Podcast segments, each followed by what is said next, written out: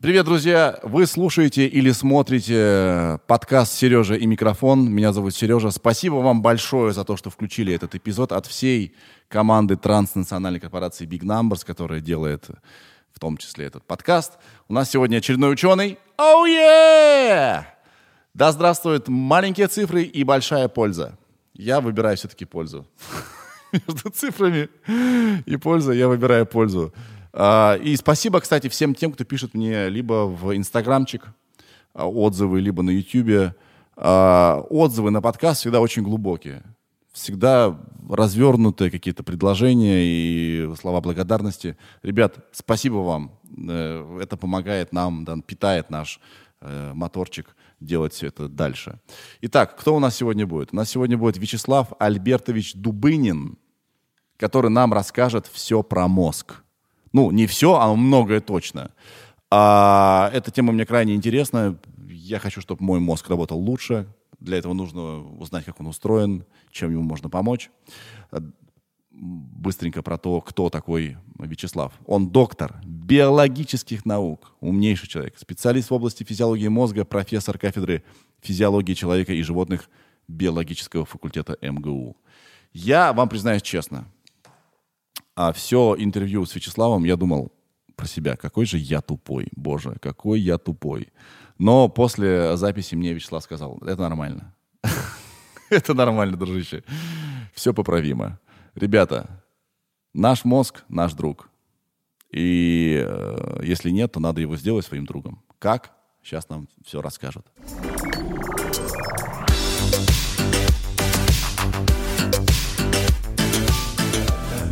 Здравствуйте, Вячеслав. Здравствуйте, Сергей. Друзья, Здравствуйте. Мы, мы третий раз уже начинаем. Первый раз я э, затормозил, потом Даня забыл включить запись. Что же сейчас будет интересно? Поглядим. Поглядим. Надеюсь, ничего не рухнет сверху. Э, кстати, я не хочу, чтобы вы волновались, но прямо над вами ремонтировали недавно потолок. Бывает. Ремонт. Сейчас очень многие люди занялись ремонтом. Почему нет? Да. А, мозг. Мы сегодня с вами будем говорить про мозг потому что это ваша сфера вашего интереса, вашей, вашей работы. Да, как ученого профессиональный интерес. Супер. Да.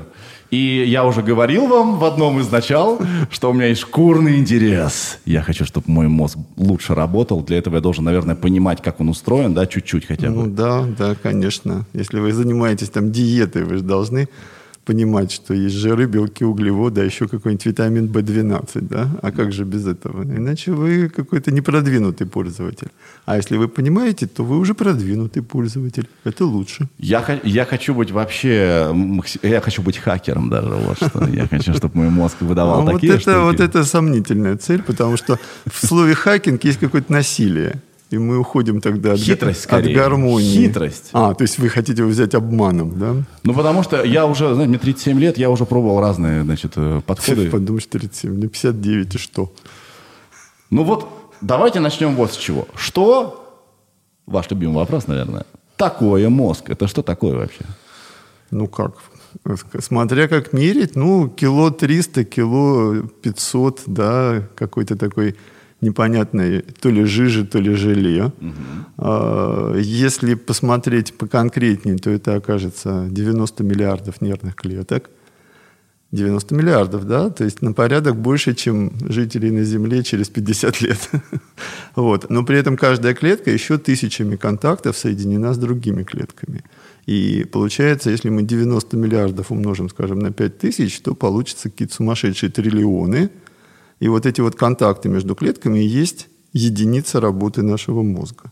И вот таких вот ячеечек, да, стало быть, триллионы, они обеспечивают все, что у нас там происходит. А самое главное – это взаимодействие с внешним миром, с другими людьми и понимание себя. То есть создание внутри себя представления о мире, о других людях и о себе самом. И, например, там в какой-то момент появляется неудовольствие, что это я там, ну и так далее. Или, наоборот, удовольствие. сам а, молодец, а молодец я, да, классно. Да, можно быть самим собой недовольным, довольным, поощрять, опять же, обманывать, договариваться, да, ну и так далее.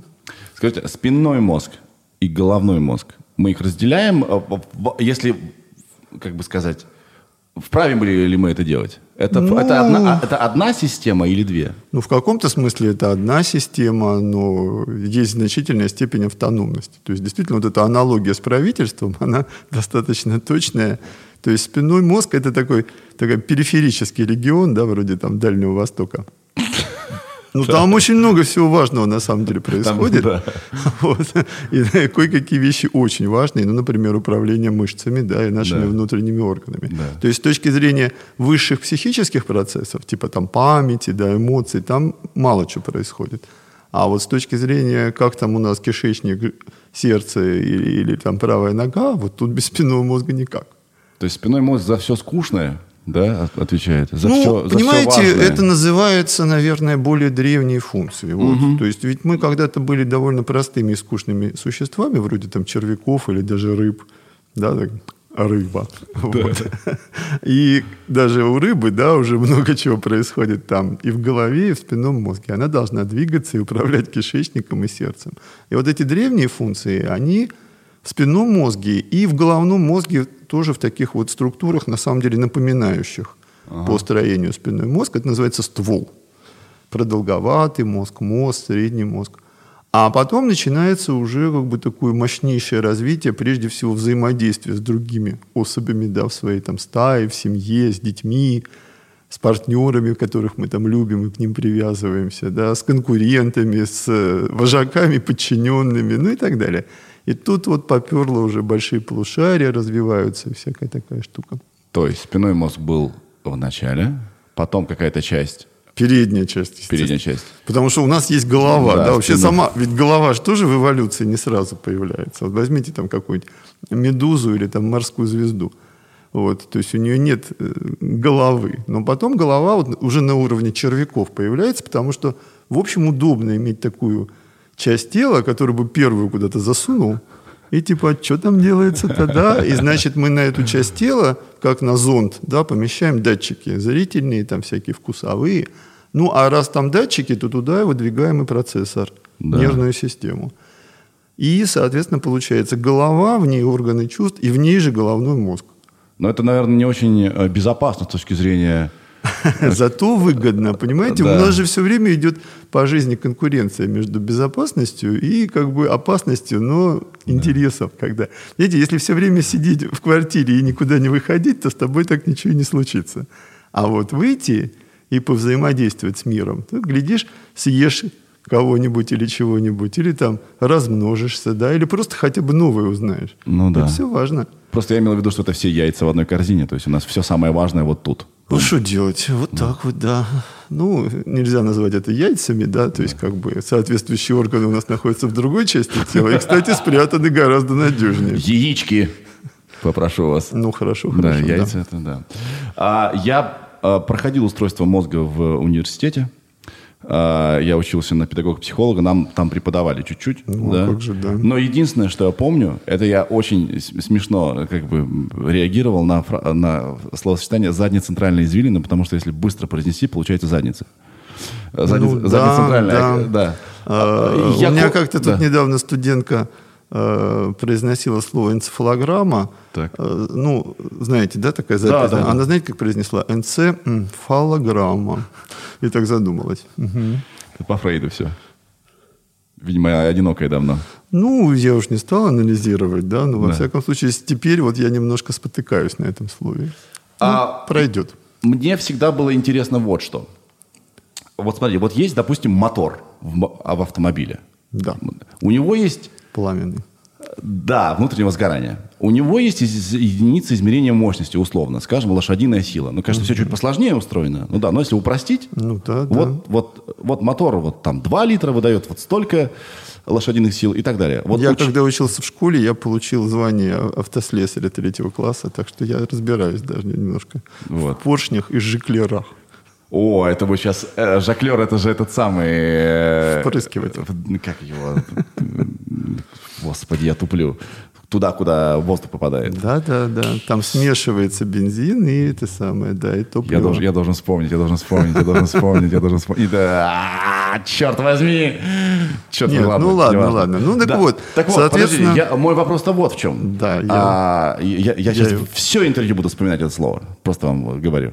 А, мой вопрос вот. Есть ли какая-то единица измерения коэффициента полезного действия мозга? Принято, что это, наверное, тест IQ. Но это, наверное, не совсем справедливо, потому что тест IQ не отображает потенциал мозга, да, э, или понимаете, да, потому что это результат IQ, наш IQ результат того, где мы растем, нашей среды, нашего обучения, и образования, да, но это не совсем справедливая оценка. Ну, это, знаете, как у автомобиля. То есть, что такое мощность? С какой скоростью там или вы можете ехать? А вот на автомобиле же есть какие-то дополнительные примочки, да, там, знаю, кузов, в который можно поместить какой-то груз, да, или там какой-нибудь кран подъемный прицепили, или какая-нибудь бетономешалка. То есть, есть куча дополнительных характеристик, которые описывают ваш автомобиль, кроме мощности лошадиных сил. Вот, наверное, IQ – это какое-то такое тотальное описание мощности, но на самом деле, когда вы упираетесь в более конкретную функцию, то как бы надо что-то более конкретное мерить. Какие-то свойства памяти или там интеллекта, или там, не знаю, какой-нибудь родительской заботы, инициативности, стремления быть лидером там, или еще чего-то. Психологи придумали кучу тестов, и не просто так. Ну и, собственно, IQ же тоже появился как сумма тестов. То есть, когда вообще все началось э, по-серьезному, да, вот в конце 19-го, начале 20 века, ну что я вам, психологу-педагогу-то объясняю, вот. Сначала придумали тесты, а потом увидели, что многие из них коррелируют, то есть выдают похожие результаты. И возникла идея ядра интеллекта. Это и назвали там IQ, да, Да. коэффициент интеллекта, quantity, там, intelligence. А не с точки зрения Ну вот, а и, да- и дальше с тех пор этот коэффициент, как бы его только ленивый не ругает, Да. а лучше все равно не придумали. Ну, поэтому, собственно, вот, вот так вот. А с точки зрения физиологии есть какое-то? Вот вы у- фалограмму, да, энцефалограмму упомянули. Запало, вижу. Да, да, да. А это что такое? Это же, это... э, Ну, это, собственно, некая оценка высших функций, прежде всего, мозга, конечно. Потому что если мы посмотрим, что там внутри IQ, там же будет память, а, способность к всяким вычислительным, обобщательным операциям, пространственное вращение там 3D-фигуры какой-нибудь в голове. Вот. То есть информированность, свойства памяти, свойства мышления. Ну, там я не очень большой специалист, да, вот именно в психологических тестах, но там около дюжины как бы а, шкал внутрь запаяно. Вот. Ну и да. Понимаете, мы же всегда хотим максимально упростить ситуацию. И, конечно, это очень удобно, когда вот у каждого там на груди написано там 100, или там 130, или там 70. Да, это самый IQ-то. Да. Вот 100-110 это, как известно, средний уровень. А 130, а тем более 150 это одаренность, гениальность. Но при этом есть куча людей, у которых 150 и которые, собственно, ничего не достигли. А были американские президенты, у которых IQ был 80, и нормально, страна шла вперед, была лидером и все такое. И не было такого безобразия, которое сейчас творится. Так с точки зрения... Ну вот насчет наших лидеров не знаю, что-то вот я не, не видел данных про IQ. Да там вообще никаких данных нет, ничего Наших хотя бы губернаторов. Вот у нас есть, сколько там, 85 субъектов. Я бы охотно посмотрел на список их IQ. Почему? Почему народ не знает, да, кто, кто там? Вообще, Но вы мне же кажется... сами говорите, что это не показатель. Да, ну это интересно. Хм. Так же, как про другие Вы параметры. же понимаете, что в. России купят тест IQ, Вот. Что в принципе является показателем неплохого IQ. Ну, да, да, потому что на самом деле IQ действительно не все. Да. Так вот, с точки зрения физиологии, это можно чем-то померить КПД мозга? Он вырабатывает столько-то энергии, столько-то тепла, такая-то у него проводимость нейронов и так далее. Ну, это, вы Нет. знаете, действительно, наш мозг – это вот целое государство. Да. Вот как вы померяете эффективность государства? В- Есть какие-нибудь идеи? Валовый продукт. Валовый продукт. Ну, вот как раз IQ, наверное, IQ и есть, получится, да. А вот уровень счастья каждого отдельного гражданина или там какой прослойки, которая, как всегда, оказалась между надстройкой и базисом, вот, вы еще попробуйте померите.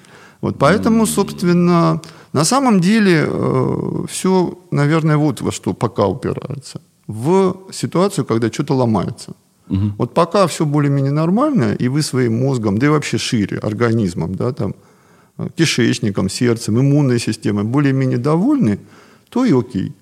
А вот когда начинается проблема, вот с ней мы сталкиваемся. И начинаем с ней работать и э, придумывать лекарства или там какие-нибудь методы психотерапевтические или еще что-нибудь такое. Вот. То есть мы э, как бы пока не очень разбираемся и не очень много сил тратим на нормальные функции мозга, а уж тем более на улучшение, потому что у человечества есть гораздо более актуальная задача лечить болезни. И делать так, чтобы люди жили дольше, счастливее, да, чтобы там какой-нибудь ребенок с ДЦП, аутизмом, эпилепсией и так далее, да, получал адекватную помощь. Вот на это в основном сейчас направлена и наука, Да. и медицина, естественно. Вот. Поэтому вот, вот так вот, да, то есть прям вот ситуация, когда пришел, э, скажем, не знаю, ученик в первый, во второй класс, мы его посадили в какой-нибудь прибор и сказали про него, вот ты способен, вот к этому тебя надо... Вот эта ситуация еще не близка, Да. ну и, честно сказать, надеюсь, она так особо и не настанет, потому что при нашем стремлении все на свете регулировать, тут же появится какой-нибудь государственный закон, который, значит, привяжет нас к, к обязательному тестированию интеллекта, а потом распределит по разным профессиям, ну и там уже до фашизма и тоталитаризма недалеко. Вот ведь в чем дело. Тут Ага. еще же как бы поаккуратнее надо со всем Ну, при этом Есть же такое при этом понятие, вы как, сами требуете как, IQ как свобода. Мы нет. У нас в МГУ поступают без измерения IQ, но ЕГЭ все-таки да. Вот тоже еще другие три буквы.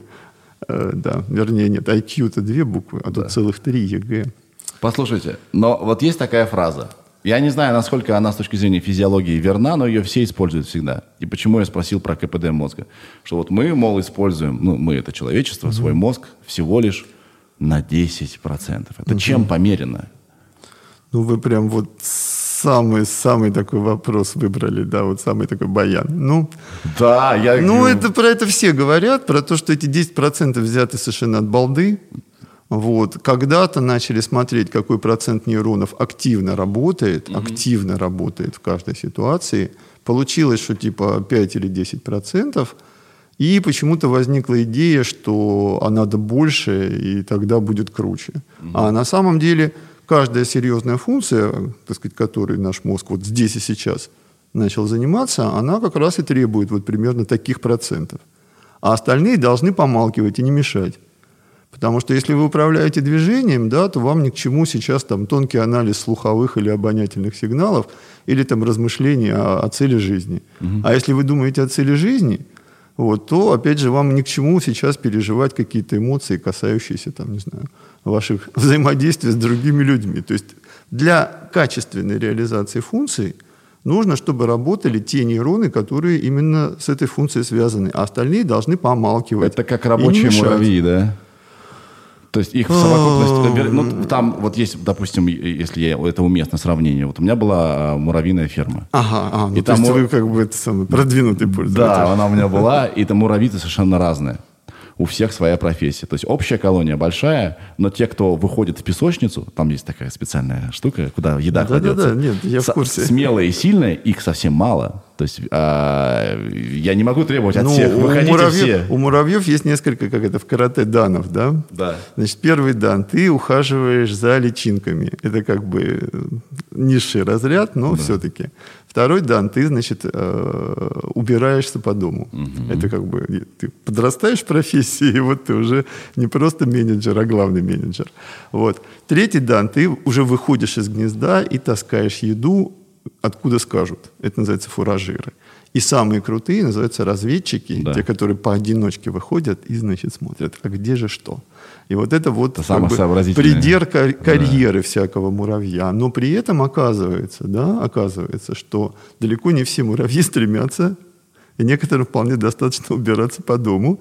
Вот. И более того, значительная часть муравьев вообще ничего не делает, даже за личинками не ухаживает. То есть, когда энтомологи про это рассказывают, а у нас целая кафедра энтомологии есть, да, на факультете, у них просто горят глаза, они говорят, смотрите, даже муравьи разные, да? Есть Даже, бездельники. даже, да, д- д- ну, как бы э, в ферме там все-таки народу мало, и, э, ну, в смысле муравьев, Да. вот, и, видимо, все-таки занятость повыше, как бы все на, виду. А в больших муравейниках там порой получается, что больше половины бездельников. Слушайте. Слушайте, Мы слишком вообще- романтизируем вообще- муравьев, там тоже есть. Конечно, да. Мура- вот у них же контроль-то какой? Фермональный, да, то есть выделяет э, всякие там самки э, королевы, да, гормоны, и дальше все это расползается по популяции, они все время друг с другом обнимаются, лижутся. Это называется трофалаксис. Какая-то у них оргия нескончаемая. Да, у них такое единение, и они передают друг другу вот эти гормональные сигналы изо рта в рот, и как бы от этого мозги съезжают в ту или иную сторону, но при этом есть все равно некая индивидуальность даже на уровне муравья. А что ж тогда от человека-то ждать? Согласен. Ну, то есть это уместно, да, э, сравнение, что вот у нас есть тоже клетки с разными функциями, с разной ролью. Конечно, И нельзя от них от всех требовать вот И не нужно. Нет, Да. не то, что нельзя, это и не получится, потому что кто-то специализирован на эмоциях, кто-то на памяти, кто-то на движении, кто-то на зрении и так далее, и так далее. А есть еще очень узкие и очень конкретные и дико важные специализации, типа я отвечаю за дыхание, Да. я отвечаю там за чувство голода, э, я отвечаю за движение глаз, да, это как бы вообще. Вот. И поэтому на самом деле получается порой, что когда мозг работает эффективно, работает не больше клеток, а наоборот меньше. Не 5-10%, а, скажем, 2-3%. И это означает, что человек научился входить в состояние специализированное, да, вот именно для этой функции, отсекать все лишние эмоции. Ну, собственно, медитация этому же учит. А тринь, да, так это самое. все, все, что там у тебя болтыхается внутри, там все зависть, раздраженность и так далее, и уже сосредоточиться на той деятельности, которой ты занимаешься. И в хорошо работающем мозге работает меньше нейронов, а не больше. И и есть огромные популяции нейронов, чья функция состоит в том, чтобы давить работу других нейронов.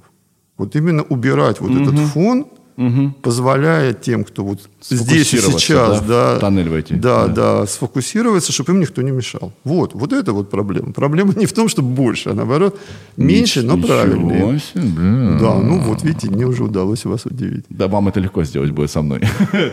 Я на себя сейчас злюсь, потому что я уже больше года, года занимаюсь своим автомобильным, ретро-автомобилем, у которого старый двигатель, и у которого не инжектор, а Карбюратор. карбюратор. Понимаете, я про, я про карбюратор говорю уже последний год, и я забыл это слово сейчас, и я не понимаю, почему так произошло. Расскажите мне, как мне сделать так, чтобы моя память не была таким ну вот, отстоем? наверное, ну, посмотрите, вы когда начали вспоминать, вы заволновались, возникла волна активации, которая Да, все да, залила. да, да. Когда со мной Так такое есть. случается на лекции, я стараюсь не заволноваться и э, говорю себе, а иногда даже аудитории. Ну, сейчас я вот это слово забыл, но пройдет несколько минут, и я верю своему мозгу, он, скорее всего, не вспомнит. Ой. Скорее всего, вспомнит. А не вспомнит, ну и ладно. Да. И вот как бы, как только волна схлынула, тут-то камушки-то, да, и обнажаться. Да я даже не хочу А допускать... что за так- автомобиль-то у вас? Шевроле Камара ты, ничего 74 себе. года. Все, теперь я сексуально возбудился, я расслабился, все хорошо, помогло. Понимаете, я не хочу даже- допускать таких ситуаций, что я что-то забываю. Как мне... Ну, надо с доверием относиться к мозгу. Понимаете, у нас же там внутри все-таки не э, компьютер, который на микроэлементы. Вы знаете, есть люди, я точно и он знаю. работает не так уж четко. И- и- ну, так работает. и Смотрите, вот смотрите, я вам скажу. Есть э, Таня Вершинина. Привет, Таня. Мы с ней работали на 33-м канале. Она, кстати, из Кирово-Чепецка. Дань. Е, Чепецк. Так вот, э, у нее а- обратная проблема. Она не может ничего забыть. Она помнит карточки рекламные, которые мы читали 20, не знаю, лет назад. Да, Понимаете? это тоже проблема, потому что такой мозг часто не, не может отличить важное от неважного. У тебя там болтается внутри столько всего, А. что тебе найти нужное бывает тяжело, и все это лезет и мешает сосредоточиться. Ну, э, вот Татьяна, о которой вы упомянули, видимо, у нее это не достигает каких-то патологических уровней. А ведь есть же люди, которые там телефонные справочники запоминают. Да. Вот им тяжело. Им реально тяжело. То есть наша память, она должна запоминать и должна забывать. Потому что иначе получается перегруз. Ну, как, что у вас на рабочем столе куча файлов, да, и как бы как вы будете нужные находить, если у вас их там, не знаю, 5000. А должно висеть то, что актуально. Поэтому нужно чистить рабочий стол, и этим у нас занимается система забывания, Да. которая, соответственно, затирает то, что мы давно не пользовались, или хотя бы архивирует. То есть из большого файла делает такой маленький, да, то есть из текста там в пять страниц сначала делает одну страницу, Да. а потом три строчки. Типа «было хорошо», да, понимаете? Да. Это называется воспоминание, Эмоции. воспоминание о лете, Да. которое с вами случилось 10 лет назад. Блин, у меня к вам так много вопросов. О, боже. А, я сейчас их все забуду, конечно, естественно, с А моей памяти. пишите. Да, а, это- Внешние носители нам для этого и нужны. а, я не могу одновременно с вами говорить и записывать. Смотрите, А, вот это уже разделение функций, да, конечно. насколько Потому я что- помню, насколько я помню из э, э, того, что нам преподавали, У вас что по анатомии-то мозга? я вообще вот все, что касается биологии, физиологии, у меня все хорошо всегда было. Мне В там смысле, мне- четыре. Четыре, да, мне- мне- для меня это, Хорошо, для это меня это класс. Ну да, окей, да, нормально. Я Для, балбес. для мальчика нормально. Я вообще балбес. Я сейчас компенсирую все, что я не доучил, тем, что я зову умных людей. У меня есть такая возможность. И они мне говорят, ты безнадежен. Да ладно, А мы я- учимся всю жизнь, всю жизнь. Так вот, Хоть даже вам 90 лет, мы продолжаем учиться, и это классно. а, и насколько я знаю, вот наша память, наше мышление, это все нервный импульс, который гоняется со страшной ско- скоростью там, по какому-то отделу, да, или там по, по всему мозгу. Как вообще... как- Ну, нервный импульс это все равно, что вот, э, ну, не знаю, э, лучик, который на экране телевизора, да, высвечивает эти пиксели. Да. Вот. Но на самом деле где-то же есть программа, где сказано, что пиксели должны высветиться. Так. Вот поэтому дело не только в импульсах, а в том, как соединены друг с другом нервные клетки. То есть он же бежит не по случайной траектории, а он бежит по той дороге, которую мы сформировали по ходу обучения. Так. Ну, или иногда по той дороге, которая у нас врожденно в мозге существует. Ну, скажем, там какой-нибудь сосательные или дыхательные да, программы, они, вот у ребенок там сосет мамкину титьку, да, все работает, или там дышит, да, или там, вот эти программы врожденные, а в основном мы, конечно, учимся. И вот есть траектория, и в тот момент, когда там бежит вот этот импульс, да, именно эта траектория как бы актуализируется, именно этот блок информации, там, не знаю, вспоминается, именно эта программа реализуется. Ну да. Поэтому если побежала в разные стороны, это ну, не очень хорошо получается. То есть это не хаотичное движение, да, по определенному... Какое естественно. хаотичное. Дивно Да. избирательно. Это, это дорога, которая, да? Да, конечно. Которую И мы вот сами мы- и соста- составляем, правильно? Точно. За счет упорного обучения. И вот как бы этим занимаемся всю жизнь. Вот вы сказали, что можно учиться всю жизнь. Не можно, а нужно. А А, мозг- по-другому и не А получится. мозг на это способен? Конечно. Он как раз очень на это радостно откликается и хорошо себя чувствует, если вы его грузите новой интересной информацией. Что такое деменция тогда? Ну, собственно, когда начинается... Это вы про Альцгеймера, что ли? Да, ну, вообще, про, про, про э, угасание функций мозга, когда он... Ну, э, это начинаются проблемы на уровне вот самих нервных клеток. То есть это, Почему это к сожалению, э, ситуация, которая не очень под нашим контролем. Мы можем как-то это замедлить, но в основном то, что называется нейродегенерацией, ну, в том числе вот старческие деменции, это ситуация, когда внутри нервных клеток по тем или иным причинам начинают накапливаться дефектные молекулы, белки, белковые такие крупные молекулы. И когда их начинает э, становиться слишком много, они мешают нервной клетке работать. И э, именно эта функция да, начинает сбоить, а потом вообще может нейрон погибнуть, и тогда совсем плохо. И вот как бы два самых распространенных варианта нейродегенерации – это болезнь Паркинсона, там в основном двигательная сфера страдает. Да. И болезнь Альцгеймера, где страдают высшие психические функции, память, мышление, личность. Речь, личность да. А, Ну, это, ну да, вот. Это вследствие чего? э, Ой, наступает? вы знаете, там процентов 50 дают как бы генетика. То есть, грубо говоря, у нас есть э, предрасположены, У нашего мозга быть. есть, грубо говоря, какой-то... У, у у разных людей разный километраж работы э, продуктивной, Ну, да? здесь же, понимаете, опять же, речь идет не о глобальном каком-то параметре, а о конкретных свойствах клеток в конкретной Да. зоне мозга. Да. Вот, как правило, вот эти дефектные белки, они что-то полезное, они же не просто там так существуют, да, они что-то полезное в клетке делают. Ну, например, там организуют строение поверхностной мембраны или еще что-нибудь. Но любой белок у нас в организме живет, там, скажем, несколько месяцев, потом разрушается.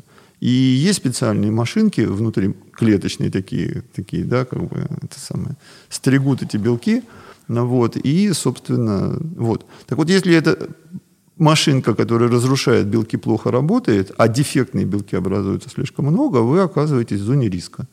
И они у вас могут накапливаться. Ну, как, это, знаете, сравнивают с мусорным баком. Да, вот. Нервная клетка, вот в ней этот мусор накапливается, накапливается, и до какого-то момента это даже незаметно. Вы кидаете мусор, ну и как бы и все хорошо. А потом раз, и наружу полезло. Вот когда наружу полезло, это вот начинается симптоматика, а то и вообще гибель. Вот. И, соответственно, у Альцгеймера там свои белки, у Да. паркинсонизма свои белки, у какой-нибудь там Хари Гентингтона свои белки. Понял. И есть совсем жесткие варианты, когда вот у человека смотришь на гены и говоришь, вероятность там заболевания, да, не знаю, там 90%. А есть э, варианты, когда, ну да, ну вот вероятность есть 20-30%, а то и бывает и меньше. Ну, то есть это очень приблизительные пока что оценки, но по сравнению с тем, что было там 20 лет назад, когда мы вообще про это не знали. У меня есть э, замечательный мой однокурсник э, Евгений Рогаев. Вот он генетик и психогенетик, ну, скорее так, молекулярный генетик и генетика нервной системы. Если его позовете, он вас в эту область прямо вот с удовольствием ведет. Он недавно стал член-корреспондентом Академии наук. И мне кажется, что э, он с удовольствием Считайте, он уже здесь. Да, да, Да. Ну, если вы его поймаете. Если вы, его, что- если вы порекомендуете, конечно, сюда приходить. А, так и что он? Ну вот, собственно, получается, что в каких-то случаях гены явно.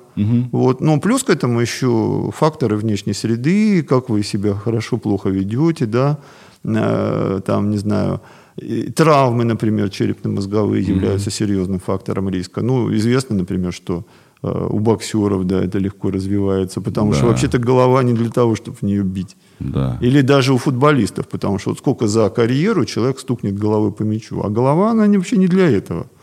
Вот. Сотрясение это очень серьезно. Да, сотрясение, там какие-нибудь повторные, частые общие наркозы, это тоже не полезно. Где раздобыть э, информацию, насколько я подвержен тем или иным вот этим генетическим... Ну, если вас это как бы серьезно парит, то есть на Ну, самом конечно. деле проще всего просто посмотреть на свою семью. Так. Да, потому что ваши гены, это вообще-то гены ваших родителей, а родители их получили от бабушек и дедушек, а те от прабабушек и прадедушек. То есть, если вы хотя бы 3-4 поколения можете обозреть своей семьи и поглядеть, есть ли там, были ли там эти проблемы, то вот это уже как бы такой очень явный знак. Окей, если были, Если были, Что вы дальше идете в какую-нибудь э, команду, которая занимается генетическим анализом. А, Ну, у нас такие есть, и за границей таких сейчас полно. И вам выдают карту и говорят предрасположенность вас к каким-то заболеваниям, и в том числе вот к таким нейродегенеративным. хорошо, если она высокая, что делать? Если высокая, значит, вы тогда должны, например, сконцентрироваться на особо здоровом образе жизни, если, опять же, это вас парит. Ну, скорее всего, если вы пошли на такой анализ, то вас это парит. Я думаю, да, конечно. Вот. И, значит, тогда там алкоголь, наркотики это запрещено, ну или, по крайней мере, крайне ограничено. Ну, в случае алкоголя, наркотики по-любому запрещены. Вот. э, Ну и все это вот здоровое питание, да, двигательная активность, интеллектуальная активность. Я, знаете, что Потому что заметил? есть же факторы среды. Вот Да. мне недавно притащили статью, где американцы анализируют, у кого чаще всего бывает болезнь Альцгеймера. У кого же? Э, Нет, наоборот, у кого реже всего. Вот, реже, реже всего. И реже всего у них бывает у членов Верховного суда, я, правда, не знаю, чем там члены Верховного суда занимаются, ну, наверное, чем-то очень активным. Вот. А второе место занимают всякие профессора, преподаватели университетов. И я ужасно обрадовался, потому что это и есть моя профессия. Вот. То есть, если вы активно пользуетесь мозгом, и грузите его новой интересной информацией в любом возрасте, это очень хорошая защита от вот этого мусора. Потому что когда ваши нейроны работают на полную мощность, да, так все свои лошадиные силы тратят, Мгм. Тут эти машинки то, не да, вот точно, стричь. вот эти машинки, они активнее стригут, да, вот эти протеосомы, они активнее разрушают, и немножко мусора меньше становится. Жизнь- То есть на самом деле вот вся эта предрасположенность, это десятки, иногда сотни факторов, каждый из которых добавляет еще один процент, еще один процент. Ведь э, как бы люди часто что хотят услышать? Вот Плюс или минус, да, будет, не будет, да, вот это гарантирует успех. Нифига никакой успех никто не гарантирует. Ты можешь всю жизнь курить и как бы помереть со здоровыми легкими, а можешь не курить и получить рак легких. Это все вероятности. И вот то же самое касается, конечно, нейродегенерации, ну, за исключением каких-нибудь совсем злых случаев, когда, вот, скажем, на 100% гены определяют. Вот есть такая хорея Гентингтона, там вот если к вам этот ген соскочил, то, То вы привет. да, к 40 годам на- практически на 100% заболеете. Ай-яй. Но это редко. Да. Вот. А в основном это игра на вероятностях. И Поэтому- вообще весь мир вероятностен. да. Более Что- того, я что- хотел сказать, что жизнь это тяжело. движение, понимаете? Не зря так говорят, потому что а, нужно все время чем-то заниматься.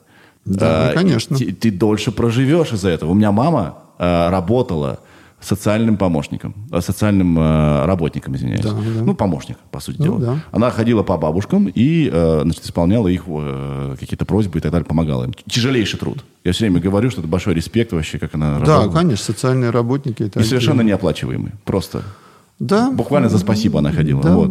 да. Так она что заметила? А бабушки, которые ведут какую-то деятельность, чем-то занимаются, чем-то интересуются, что-то делают, они вообще в уме.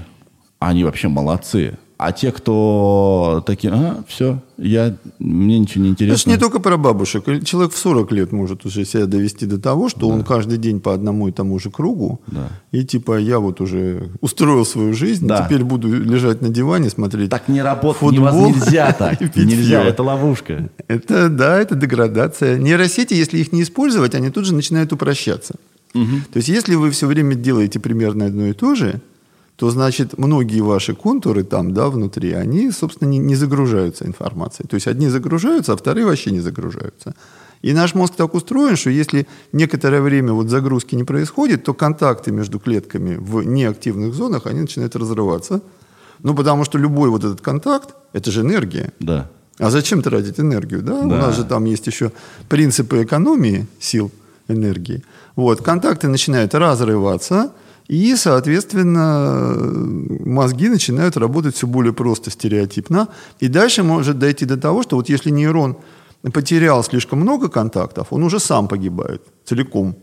То есть вот мы когда говорим... э, Нервные клетки не Да, не восстанавливаются. восстанавливаются. Мама Это- говорила все, все, все детство. Да. Я не понимал, что это Да. значит. Вот Что это значит? Это очень важный, кстати, вопрос. Когда человек рождается, у него нейроны в голове, ну, вообще, вообще везде, ну и в голове в том числе, они с избытком. Вот. Ребенок родился, и э, у него все нервные клетки уже на своих местах стоят.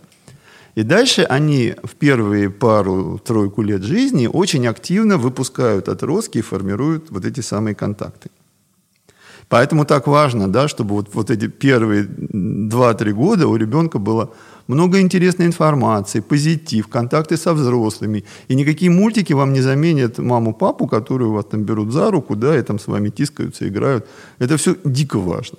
В три примерно года у ребенка максимально сложная нейросеть по нашей жизни. Да? И вот дальше, дальше, уже по ходу значит, существования, те участки нейросети, которые оказались не удел, они постепенно разрываются, какие-то нейроны погибают, и мы это называем оптимизацией.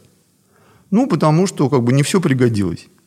Вот. Но, э, то есть год- лет до 30-40 мы называем это оптимизацией нейросети. И нейроны гибнут, потому что они просто порой мешают соседям, да, и как бы зачем они.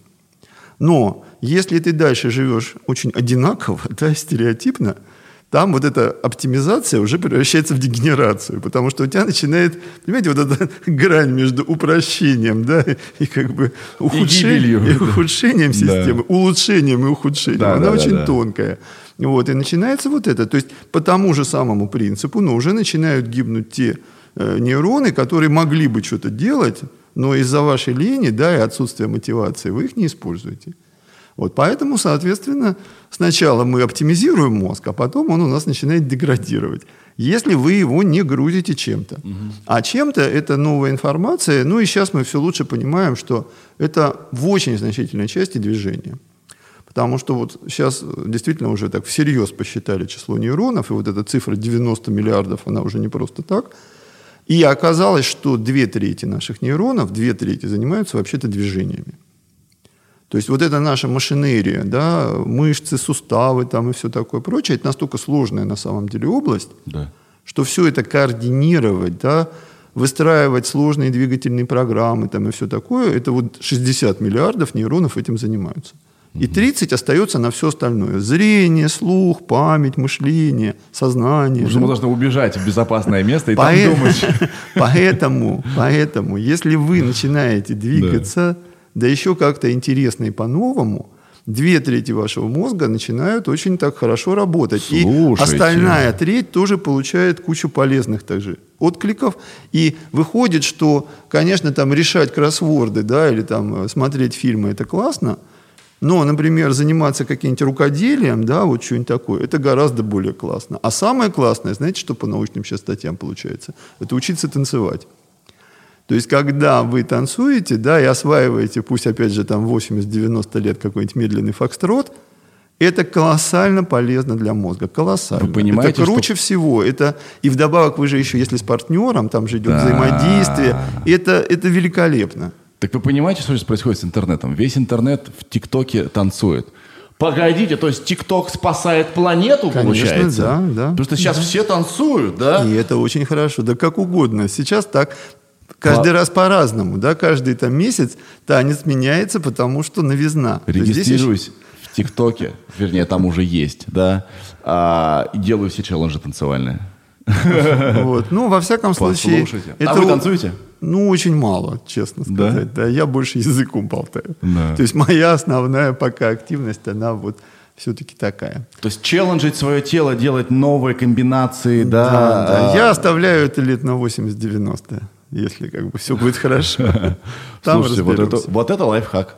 Это лайфхак. Да, пожалуйста, да. Это, это действительно очень интересно, потому что значимость движений, понимаете, часто говорят там про фитнес, физическую нагрузку и так далее. Это здорово, но когда вы выполняете одинаковые более-менее упражнения, это для мышц хорошо, а для мозга ну так себе, на 4 с минусом. А вот если это действительно новые движения, поэтому вот какие-то там эти вот ушу, да, которые вот, вот они вот там на площади стоят – это тоже гораздо интереснее, чем просто там качание железа. Да? Получается, древние азиаты, которые придумывали все эти вот эти практики, они как-то зазна- чувствовали, знали, да? А, конечно, мы же чувствуем радость, которую нам дает движение. Угу. Потому что наши нейросети в тот момент, когда мы делаем то что, то, что надо и то, что правильно, они вырабатывают специальные молекулы, которые формируют вот этот положительный эмоциональный поток. Он для чего? Он даже не для нас, как для разумного существа, а он для того, чтобы мозг на фоне вот этих молекул учился повторять то, что приносит удовольствие. А то, что приносит удовольствие, это биологически полезно. Понимаете? То есть эволюция, она так как бы сконфигурировала всю Но эту систему, всег... да. чтобы подталкивать, выполнять биологически полезное поведение. Есть, спать, размножаться, да, двигаться – но, естественно, не всегда, особенно в человеческой цивилизации. И вот уже объелся или там наркоту Да, да я хотел как раз сказать, Конечно. что это не всегда так. А, Конечно. А я хотел вот что сказать. Говорят, что есть сладкое, полезное для мозговой активности. Это так или нет? Ну, у нас э, нервные клетки, конечно, глюкозу захватывают. Наверное, mm это имеется в виду. Да. То есть, в принципе, ну вот у нас в крови где-то 0,1% глюкозы. Это идеальная концентрация для именно нейронов. И нейроны, они имеют право брать глюкозу всегда из крови. Угу. Вот, в отличие от всех остальных клеток, которым нужен инсулин. То есть они должны от поджелудочной железы, такого надсмотрщика, получить специальное разрешение, типа, ну так и быть, еще и вы поешьте, потому что обычно только мозги едят. Да, да. Вот. И очень важно, чтобы в крови была стабильная концентрация глюкозы, потому что мозг тогда вот свой бензин как бы в свой карбюратор, да, Засасывает, засасывает с правильной скоростью. Да. Вот. Поэтому если вы не поели вовремя и как бы у вас начинает падать концентрация глюкозы, ваши мозги начинают тупить, вот. И дальше многое зависит от вашей, от той же поджелудочной железы, потому что у нее есть план «Б» она выбрасывает еще один гормон, называется глюкогон, который говорит печени, так, печень, у тебя там грамм 200 глюкозы-то про запас есть, давай, давай, выбрасывай в кровь, потому что мозги голодают. И у кого-то это быстро происходит, и тогда ладно. А у кого-то медленно. И вот вы можете даже прям ощущать, вовремя не поели, мозги затупили, но через час вроде как-то все вот вышло более-менее. Ага. Это вот, вот эти вот тонкие балансы. Вот. Но можно, вот если ваши мозги именно в затуп этот уходят, быстренько съесть что-нибудь сладенькое или выпить, да. Ну, только так, в разумных количествах. То есть это, чтобы печень не запасла лишние 50 грамм, потом еще 50 грамм, потом еще 50 грамм. Ну, то есть это глюкоза берется из еды. Э, то есть, смотрите, мы все время тут говорим про сладкое, о том, что сахар – это плохо. Ага. Ну, да. да. Вы едите сладкое? Ну, ем, естественно. Да. Немного, но ем. Так, да. А вот вы говорите, что сахар это хорошо. Нет, ну в принципе, на самом деле, на самом деле. Нет. Ну, есть углеводы. Да. Да, есть углеводы. вот, который, соответственно, главный, как это, опять же, бензин, на котором работает наш организм. И не просто наш, вся планета, потому что вообще на углеводы и на глюкозу глобально заточена жизнь на планете Земля, потому Да. что именно глюкозу создают растения в ходе Фотосинтез. фотосинтеза. Так, да, он смог, он, он он смог. В ходе фотосинтеза, да. Поэтому это великая и могучая молекула. Круто, да? Я чувствую просто трехлетним, боже мой. Вот. И поэтому растения запасают солнечную энергию. Ведь глюкоза – это батарейка для того, чтобы запасти солнечную энергию. Вот. И они это прячут в виде сахара и в виде крахмала. В виде крахмала надежнее и удобнее. Да. А потом приходим мы, животные, и сжираем растения, отнимая вот эту самую глюкозу. И как бы вот, то есть поэтому она для нас так важна. А поскольку глюкоза главный бензин, то наша эволюция вкусовой системы, она настроилась на эти молекулы и субъективно сообщает о наличии чего-то похожего на глюкозу сладким вкусом. Да. И более того, раз это полезно, поскольку бензин, у нас так сконфигурированы мозги, что нам это нравится. Чтобы мы опять искали сладкое. Да. То есть в природе, понятное дело, никакого сладкого. Вот вы, кстати, вы обезьяна в тропическом лесу. Где вы это сладкое в большом количестве найдете? Ну, фрукты. Фрукты, а на эти фрукты знаете, сколько желающих, да? Еще скажите мед, а там пчелы вообще-то внутри сидят и очень вас ждут, да? Да. Вот. Так что тут, кстати, была замечательная передача про планирование поведения шимпанзе. То есть э, наперед, да, то есть шимпанзе идет за медом и берет три, три орудия труда. Большую палку, тонкую длинную палочку и жеванные листья. Подходит к заранее, значит, найденному гнезду пчел, Да. Значит, долбит здоровой палкой, проламывает дыру, сует туда тоненькую палочку, вытаскивает она в меду и быстро на эти листья. Еще, еще быстрее, быстрее. И тут пчелы Пока вылетели, и шимпанзе убегает. да. сваливает, Вот да. представляешь, она планирует, спланирует, это вот в природе, да? Да. В природе, то есть такой сложный план с тремя орудиями труда, с ума можно сойти. Вот, то есть шимпанзе тоже нравится, но где же вы это сладкое возьмете? А в нашей цивилизации, уже человеческой, сладкого завались.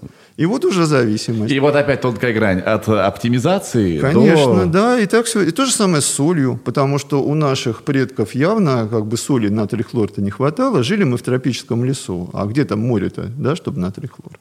А натрий хлор нужен, потому что у нас это главный как бы соль нашей плазмы крови. То есть нам в сутки нужно там грамм 5 хотя бы. Так. А где взять? И, значит, вкусовая система настроена на то, чтобы соленое, чуть-чуть соленое, да, для нас было вкуснее, чем не соленое. А дальше, опять же, вот современная цивилизация, соль там купил килограммы посыпать, и люди пересаливать начинают. Ну, то есть, как бы, то, что эволюция создавала миллионы лет для жизни там, в тропической саванне, оно не очень годится для нашей цивилизации. И тут вступает э, в силу какой-то ну, разум, самоконтроль. Да, и тут вступает в силу этот самый самоконтроль и воля, потому что вот та наша личность, которая там у нас, да, она, собственно, хотелось бы верить, способна отслеживать наше поведение. То есть мозг, он все время, вот большой мозг, народ, да, нашему правительству предлагает, давай это сделаем, давай это, давай это. И задача нашего сознания вот из этих предложений выбрать правильное. Потому что вот вы открыли холодильник, и как бы, ну, во-первых, само предложение, а пойдем-ка к холодильнику, да, уже в этот момент правительство должно насторожиться. А что это мы пойдем к холодильнику? Оно если- должно еще раньше насторожиться, мы- потому что в холодильник ведь как-то ты что-то принес. И это тоже, Да. да, да. Это то, о чем наш прошлый конечно, гость говорил. ты можешь быть на диете, но при этом покупать в магазине там шоколадки и так нежно пихать в холодильник, как будто не для себя. Да, Конечно. да. Конечно. Ох, а, а вот этот вот центральный процессор у нас существует, потому что вы говорите, что э, вот эти нервные импульсы, да, господи, как их сформулировать-то? Ну, вот, Ну, допустим- импульсы, да, Да. нормально. а, нет, мой вопрос я Ну, как двоичный задать. код в компьютере. Вот Да, такие же импульсы. да. А, их же кто-то направляет, некое, некое ядро, да, где оно находится? Ну, насчет направляет, это вот так вот. Они, в общем, бегают в зависимости от каких-то внешних стимулов, каких-то гормональных сигналов, да? Да. Вот как направляют. Вот у вас в крови упала концентрация глюкозы. Да.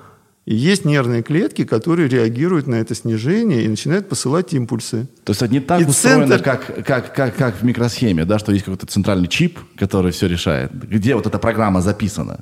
Это немножко по-другому работает у нас, да? Да, у нас на самом деле аналогией нашего мозга является не компьютер, а огромный компьютерный центр, где куча компьютеров решают каждый свою задачу, а какие-то вместе решают задачу. А наше сознание – это пользователь, который ходит по этому центру и пытается порулить этими компьютерами. И причем часть компьютеров там можно рулить. То есть как бы есть дисплей, есть там, не знаю, клавиатура, сел, там действительно какие-то параметры изменил. Часть э, компьютеров это просто дисплей, но без клавиатуры. Да. Ты типа смотришь на это, и типа, ну да, ну происходит, но ничего не могу с этим сделать. Ну, скажем, тот же самый голод, да? Ты же не можешь его волевым усилием вот прям таки выключить. Он идет себе, идет. Вот я могу там согнуть, разогнуть руку. Вот полный контроль. Да. Да? А я не, не- не могу выключить чувство голода. Или, например, я вижу цвет своей кожи, который зависит, например, от расширения сосудов. Да. Но я не могу сказать сосудам тут, ну-ка давайте расширяйте, чтобы рука покраснела. То есть я вижу эффект, но я не могу им управлять. И есть еще у нас такие блоки в мозге, которые мы даже не знаем, что они работают, функционируют, и не получаем информации об их параметрах. То есть даже дисплея нет, просто стоит черный куб и, и гудит. И делай так, как у нас внизу на первом этаже. Ну, например, да. Это, например, вся эндокринная система, потому что все наши гормоны, они управляются все равно из мозга. Но сознанию туда категорически вход запрещен. Еще ни один йог не смог, не знаю, там усилием воли вырасти на 10 сантиметров. Хотя, например, функция роста организма, она тоже мозговая, да, потому что есть там гипоталамус, есть там всякие там э, соматолиберины. Как вы думаете, возможно ли, что с- эволюционируя там миллионы лет, мы научимся это делать? если это надо. А вы знаете, есть такая индийская притча, э, сейчас попробую воспроизвести. Учитель, Там есть слово уч- «карбюратор»? Учитель, нет, нет.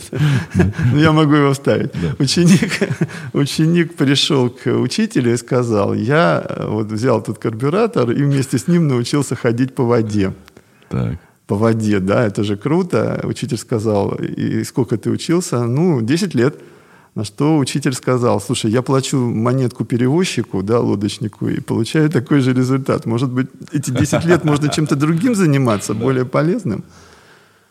На что тратить силы? У нас- Зачем, зачем нам нужно самим контролировать контролировать вещи, рост, которые- если мы можем придумать соматотропный гормон, в смысле ввести, если нужно, да, и помочь, например, ребенку, у которого эта система поломана, и который там 50 лет назад вырос бы карликом, а здесь мы вводим этот гормон, и все нормально. Просто надо вовремя сделать анализ, что, собственно, сейчас и делается. Да? Да. Вот ребенок родился, первая капелька крови из пяточки, да, проба, она на соматотропный гормон и на, ну, на гормон роста, это еще называют в простоте, и на тироксины, потому что если не будет тироксинов и поломана врожденная щитовидка, то будет кретинизм, то есть не будет мозг нормально развиваться. Поэтому надо прям сразу давать тироксины. И делают, и как бы не проблема. Все, мы уже, мы уже это, вот что-то мы уже умеем чинить, потому что мы понимаем, как это работает. Но это Да. десятилетия исследований, это синтез тех молекул, которые могут заменить что-то поломанное у нас в организме. Да. И, ну да, это путь науки и, и путь медицины.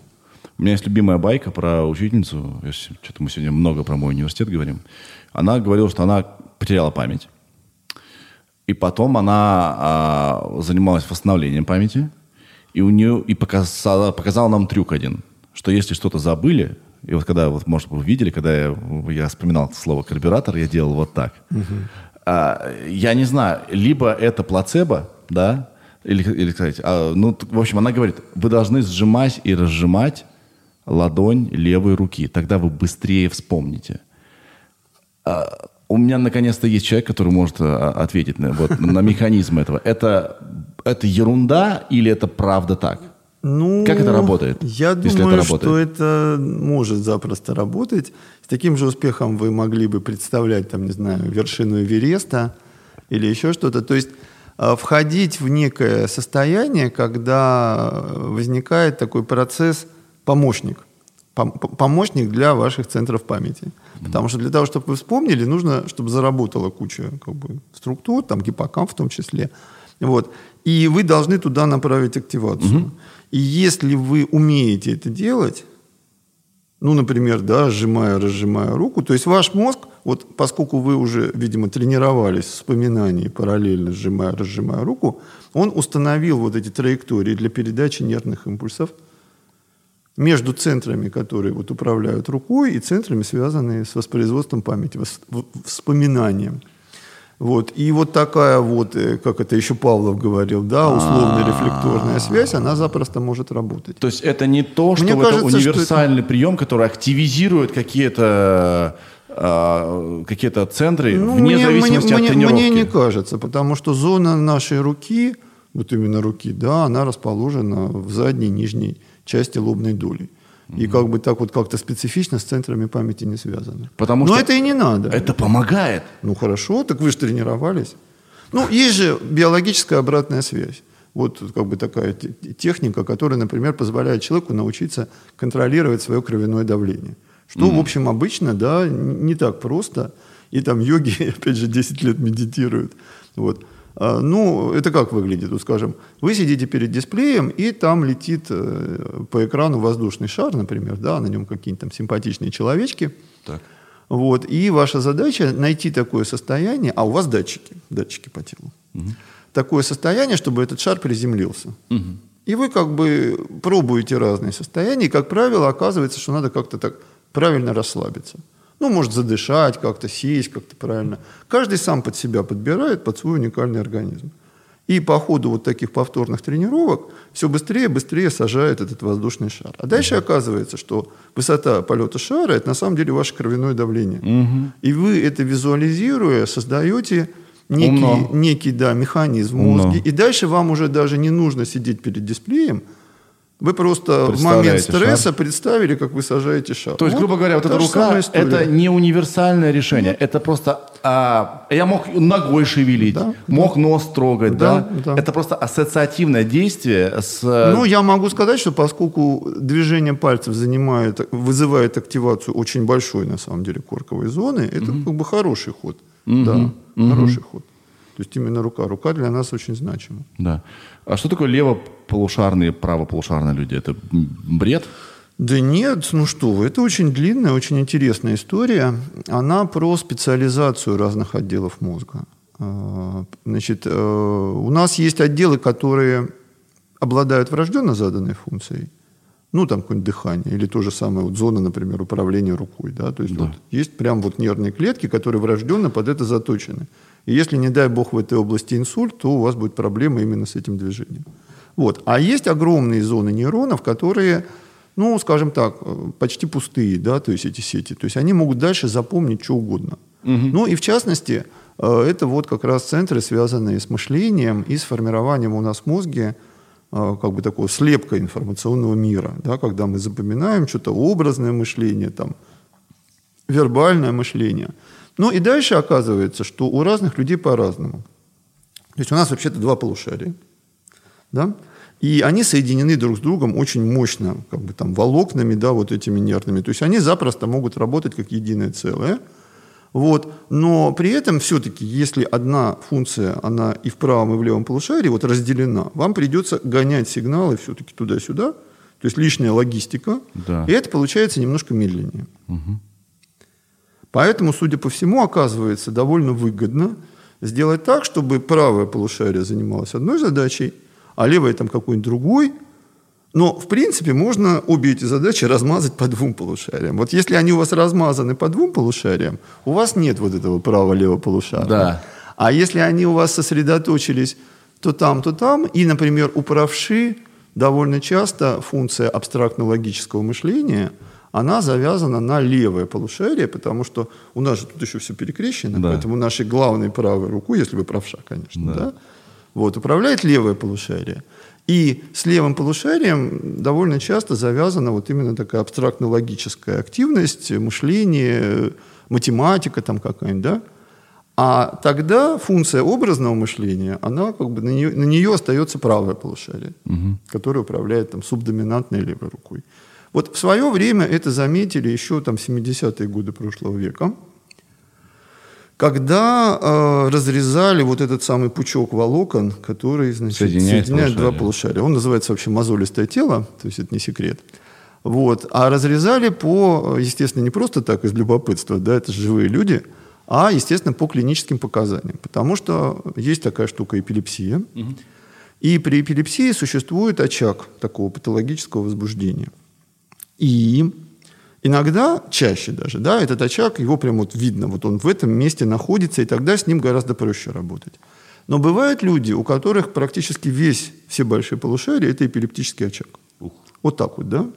И с ними гораздо сложнее, их лекарства хуже берут. И возникла идея, чем-то похожая на идею атомной бомбы. Помните, там, да, два куска урана, вот если соединить, вот тогда бабахнет. Да. А если развести, то не бабахнет. А давайте мы разрежем мозолистое тело и как бы уменьшим критическую массу нейросети. И, может быть, тогда уйдут эпилептические припадки. Mm. И так хрясь, и разрезали. Хирурги, они же люди такие. Как бы, дайте мы это отрежем, какие проблемы, да? Вот. И вот возникла вот эта вот технология, и некоторое количество пациентов так прооперировали. И вот в этот момент в явном виде обнаружили, что у части таких пациентов одно полушарие занимается этим, а другое тем. Потому что в момент разрезания мозолистого тела вдруг у человека возникает расщепление его личности. То есть теперь уже две эти зоны работают не совместно, да. а, скажем, правое полушарие, да, оно остается эмоциональным, но немым, а левое, соответственно, более спокойным и может говорить. И mm. там к больному приходит пациенту жена его навестить, и э, правое полушарие почему-то на нее там обозлилось и пытается левой рукой жену стукнуть. А левое полушарие, значит, эту самую э, правой рукой ли, левую руку держит. Какой как... трэш. Вот, ну и, и картинки можно показывать, так что попадали в одно, в другое полушарие. Ну, в общем, есть такой замечательный американский нейрофизиолог, Э, Майкл Газанига, который участвовал еще в этих работах. Угу. И э, он, и его учитель Спери, они, значит, тогда придумали вот эту штуку под названием «доминантность полушария», и все это началось в 70-е годы. Я как раз тогда студентом еще был, ну, 70-е, 80-е годы. Да. Вот. И совсем недавно э, книжка Газанига под названием «Кто главный?» ее перевели на русский язык. Угу. И вот он в этой книжке честно пишет, а что за 40 лет случилось вообще с этой идеей доминантности полушария? И она на самом деле трансформировалась в гораздо более сложное представление. Но главная идея, она вот именно в этом. То есть, в принципе, можно одну и ту же функцию размазать по двум полушариям, и тогда тоже есть свои плюсы, потому что вы взаимодействуете с большим количеством нервных центров. Да. А можно сосредоточить только в правом или только в левом. Это часто ход, связанный просто с конкретным воспитанием, средой и так далее. Ну, например, в европейских языках вот эта доминантность полушарий, да, а правая и левая, да, она получается довольно легко вот у европейцев. У, и у многого, у большого процента людей это можно заметить. Особенно у явных правшей. Угу. Вот. А вот, например, у китайцев или там у вьетнамцев, у которых тональный язык, тональный, угу. там этого вообще практически нет. Там язык настолько связан с образным мышлением, да. и тем более иероглифическое письмо, да что как бы это оказывается ни к чему. И э, вот эта вот связь с как можно большим количеством структур, видимо, оказывается более каким-то таким оптимальным вариантом. То есть опять-таки ну, реакция мозга на среду, да? Да, конечно. На информацию. И вот именно вот тех зон, которые способны учиться менять свои свойства. Но мы сейчас в очень тонкие сферы залезли. Да. Если как бы слушатели это интересует, я прям рекомендую обратиться к первоисточнику книжки Майкла Газанига. Он очень хорошо про все это пишет.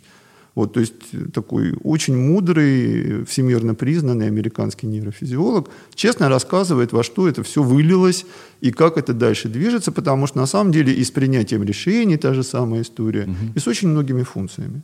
Да. Вот. И даже когда мы на животных смотрим, мы видим подобные же истории. То есть бывают животные, которые вот точно все правши или точно левши. Я как-то был у Николая Николаевича Дроздова на в мире животных. И вот мы как раз эту проблему Это обсуждали. никогда не думал об этом. Обсуждали. Собаки, правши. Конечно. А как же? Вот все медведи... левша, посмотри. Все белые медведи, все белые медведи почему-то левши. То есть у них как раз вот, то есть у них доминантная, да, да, доминантная левая лапа. А вот наши любимые белые крысы, они пополам. То есть у них, видимо, среда. И мы, у нас есть специальный тест на определение э, правшество и левшество крысы белой. Это, значит, такая бутылочка с узким горлышком, а там немножко вкусняшки. И вот какой лапой крыса полезла, да, вот это как бы правша, левша. И это ее индивидуальное личное свойство. А эволю- эволюционно что сильнее? Наверное, когда по полам разделено, да, получается больше видимо- вариативность. В две же конечности Ну, а с другой стороны, специализация всегда тоже хорошо. тоже рулит, да? Вот как раз вот эта э, конкуренция универсальности и специализации, она вообще пронизывает всю эволюцию. Да, понимаю вас. То есть есть целый ряд как бы мотивов, которые дают вот здесь пользу или здесь пользу. Это так же, как укрупнение размера тела и уменьшение размера тела. То есть быть большим – это круто, но тогда тебе нужно больше пищи. Там, и, Ты больше энергии тратишь и так и далее. да, и как бы... И, И что лучше, не поймешь. А что лучше, это во многом определяется конкретными условиями, когда эволюционирует вид, и теми мутациями, которые эволюция смогла поймать. Да. Потому что если ты поймал какие-то мутации, которые создают тебе какую-нибудь специализацию, и эта специализация Помогает тебе, помогает да. то это закрепится. А не поймал, значит, сидишь как есть, и тоже пытаешься выживать. А, Вы часто говорите, э, ну, вернее, не часто, вы об этом говорите, про то, что мозг лидеров и мозг подчиненных – это разные вещи. Да, вот прям так и говорю. Нет, нет, ну, в смысле, чем они отличаются? Они отличаются чем-то? Мозг лидеров и мозг подчиненных? Ну, это название, оно как бы такое для лекции. А Да. на самом деле, что получается? Вот у нас есть сфера наших биологических потребностей. Там еда, любовь или там любопытство. Вот одна из сфер – это сфера, связанная с иерархией. И там на самом деле сосуществуют три очень больших группы программ. Первое – быть лидером. Да, главное там хотя бы в своей песочнице. И польза понятная. И как бы... Вторая программа тоже из этой же области. Найти себе образец для подражания. То есть быть подчиненным не в каком-то плохом политическом смысле, да, а вот реально найти учителя и найти эталон, да, с которого вы, например, за счет там, зеркальных нейронов будете считывать какие-то поведенческие программы, и это же тоже очень круто. И третья группа программ, которые в том же блоке, это вот если вы с кем-то находитесь на одном ступеньке иерархии, вы довольно так ревниво посматриваете, как бы ему не досталось больше. А, Это программа, если хотите, справедливости, или немножко сдвинем будет зависти, да, то есть как бы... Эго. Ну, эго, не эго, но во всяком случае одно из проявлений. Да. Вот. И вот дальше получается, что в мозге каждого из нас Да. все эти программы установлены с некой индивидуальной, уникальной яркостью. Понимаете?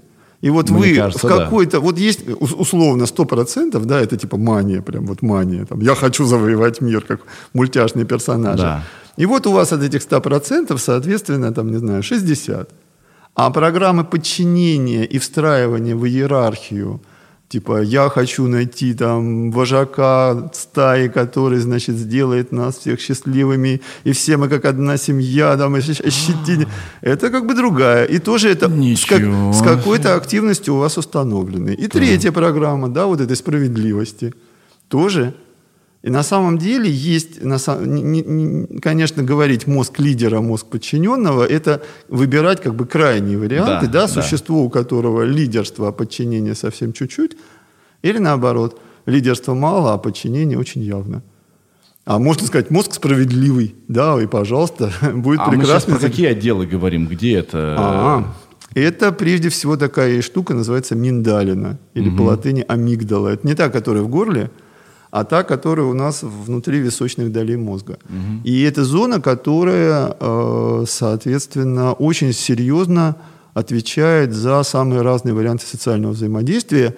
И здесь даже на анатомическом уровне уже сейчас показано, что чем крупнее у вас миндалина, тем больше у вас контактов в вашем смартфоне, например. Да? То есть вы более социальный человек, Ого. вот, то есть это тоже прям вот генетически во многом, да, задано. Ну, во всяком случае, вот, вот такая структура. И мы, мы говорим будет- миндалин, а там на самом деле дюжина более тонко специализированных структур. И кто-то отвечает, например, за чувство собственности, кто-то отвечает за эмпатию, Да. а кто-то вот за вот эти лидерства, подчинения, справедливости. Правильно ли будет сказать, что не все способны быть лидерами? Именно на физиологическом уровне? Или это некорректно? Э, Думаю, что это не очень корректно. Не всем хочется быть лидером. Потому что то, о чем мы говорим, это сфера потребностей. А, только это... А, то есть, не про способность, а про, а про, Про потребность. про желание быть Да, про внут- А. Это потому что, в принципе, если вы даже не очень лидер, но вас аккуратненько воспитывают, то вы вполне себе в лидеры выйдете. Вас Вот, понял. Да, а, но если вы очень лидер, а у вас эта потребность не удовлетворяется, вы, скорее всего, будете чувствовать негативные эмоции, потому что, когда потребность удовлетворяется, это позитивные эмоции. Но есть Конечно, же оборотная уж сторона. абсолютно, да. Да, и как бы и тогда вы начнете, как это психологи говорят, сублимировать в другие сферы, да, и как бы на работе не получается, так хоть это самое в семье потиранить. В семье не получается, ну не знаю, собаку завел там и гуляешь с ней пинаешь, да, вот как бы. Вот так Блин, вот, вот так вот слушайте, всё так это, так это проклятие. Или просто пишешь это самое х- хейтерам в сети, да? Так Значит, это на вся- самом... всякие да, да, гадости да, да. пишешь. Так это проклятие получается. Ну, Если вот это... вот вот- Понимаете, вот вся эта сфера потребностей, это действительно вот э, глубинная, подсознательно-бессознательная сфера. И задача нашего сознания, да, все это осознать Осознать. и сказать, ну да, вот я уродился с мозгом лидера, да, а у меня вот не получается, примем это как факт и уже не будем париться. И Ну не будем- невозможно же, это же не отключается. Мы же не монахи Ну те тогда, ну, так вот приходится садиться на красивый холм и медитировать. О, А боже. как иначе? А иначе вас эта негативная эмоция сожрет. Мгм, абсолютно. Потому что негативная эмоция идет, значит стресс, значит с мозгами все хуже, с гормональной сферой все хуже. И эта система с такой положительной обратной связью. Конечно, вы же можете вот стать вот «я завистник». Помните Моцарт и Сальери? А ныне я завистник. И вот как бы да, вот, вот, вот Моцарт и Сальери. Прекрасная совершенно. Пушкин, он фа- фантастично обыграл, у него э, во множестве его произведений прямо вот показано, вот она эта потребность. Вот особенно, конечно, маленькие трагедии, потому что там каждый раз персонаж помещается в какую-то очень такую экстремальную ситуацию. Да. И вот Сальери, да, как бы Моцарт с ним на одной ступеньке, и вдруг вот, и вот он завистник. Да. И, он, и он умирает от этой зависти, Да. и единственный выход – убить Моцарта. И, и даже ты убил, а все равно мало что изменилось, потому что произведения-то остались. Да. И как это последняя фраза, уже ли я не гений, блин, это легче-то намного не стало. Я тут много говорю про счастье, про Но Ну, это, это литературный персонаж. Я Реально, понимаю, я это понимаю, ну. Сальери, он немножко другую роль в жизни Моцарта сыграл. Я часто говорю про счастье, про спокойствие, про работу с эго. И это несколько другой взгляд на это. Это не... э, э, то есть это физиологически даже бывает предрасположенность к зависти. А И- как же? А, с я, ума тут, сойти. я тут прошлой осенью, меня позвали на съезд, сейчас выговорю, экзистенциальных психологов. Да, есть такая экзистенциальная психотерапия. Вот. И они меня попросили прочесть доклад о физиологии зависти, ревности и э, вины. И я говорю им, слушайте, а вы думаете, это исследовано физиологическими средствами? Они говорят, да вроде да. И я, значит, э, ну это где-то в октябре было, я в августе там лезу в интернет, в эти базы данных, и действительно нахожу уже, значит, порой десятки статей, посвященных этой проблеме. Проблеме того, как это генетически задается, потому что и это тоже уже кое-где, да, там, не знаю, ревность та же самая. Там прям есть такой термин, прям синдром Отелла там и все такое. Вот. И, и какие отделы мозга с этим завязаны, и как это все. И мы все больше и больше про это узнаем. Но опять же, так же, как вот мы говорили про Альцгеймера. Это все недетерминированность, а лишние-лишние вероятности. То есть у вас вот такой вариант такого-то гена, значит, вы с большей вероятностью будете ревнивы. У вас вот такой вариант такого-то гена, вы с большей вероятностью будете изменять своей жене, ну и так далее. Зачем эволюционно э, нужно чувство ревности и зависти? Ну, это как-то достаточно как раз простой вопрос. Он имеет отношение к тому, что называют территориальным поведением и к ресурсам. Вот, то есть еще Дарвин говорил, что важнейший двиг, даже еще до Дарвина, Мальтус, да, говорили, что гла- главная, одна из главных проблем – это недостаток ресурсов. То есть нас слишком много, а еды слишком мало. Нас слишком много, а нор для того, чтобы, или там пещер для того, чтобы жить, тоже слишком мало. Вот. И, соответственно, возникает поведение, которое направлено, например, на защиту своей территории. Вот. Ну, а дальше, собственно, подобного же рода ситуации, они возникают вообще, когда есть дефицит ресурсов. И, в частности, э, по ходу нашего моногамного поведения. Потому что, в принципе, э, как бы две основных стратегии размножения – полигамная и моногамная. Угу. И полигамная, она более древняя. Вот, и самец стремится оплодотворить побольше самок, а самка получить сперматозоиды от большего количества самцов, и тогда смысл-то какой? А смысл-то в потомстве. Сильнее вот в таком сделать. варианте, да, да ген, генотип потомства, гены потомства, они будут с большей вероятностью более такими оптимальными. Да. Ну вот. А потом возникают варианты моногамного поведения, да. когда самец уже привлекается к заботе о потомстве. Самка и самец совместно долго, что тоже важно, выращивают потомство. Это далеко не сразу в эволюции появляется. Это в основном у теплокровных. Потому что пока ты лягушка или там ящерица, да, там детеныш сам может прожить, ему не нужно много энергии. А если ты теплокровное существо, и не только твой мозг, но и весь твой организм каждую секунду съедает кучу глюкозы, потому что нужно хотя бы разогреться до этих 36,6 градусов. Здесь без родителей никак. Да. И от родителей требуется вот эта самая забота, и порой просто самки не хватает. Особенно это явно видно у птиц. Угу. Потому что вот когда птицы выкармливают птенцов, там вообще колоссальная нагрузка на маму-папу, и там как раз пара работает спина к спине, и очень часто видны длительные многолетние моногамные те самые. У млекопитающих это не так жестко, и моногамных вариантов меньше, но Homo sapiens мы, судя по всему, именно такие. И когда вы, ну и, кстати, одно из доказательств моногамности нашей – это скрытая овуляция. То есть э, яйцеклетка, когда идет, так. у как бы нормальных млекопитающих, не моногамных, да, это всячески манифестируется. Запахи, да. крики, там, физиономия краснеет, например, у многих обезьян или какая-нибудь там другая часть тела.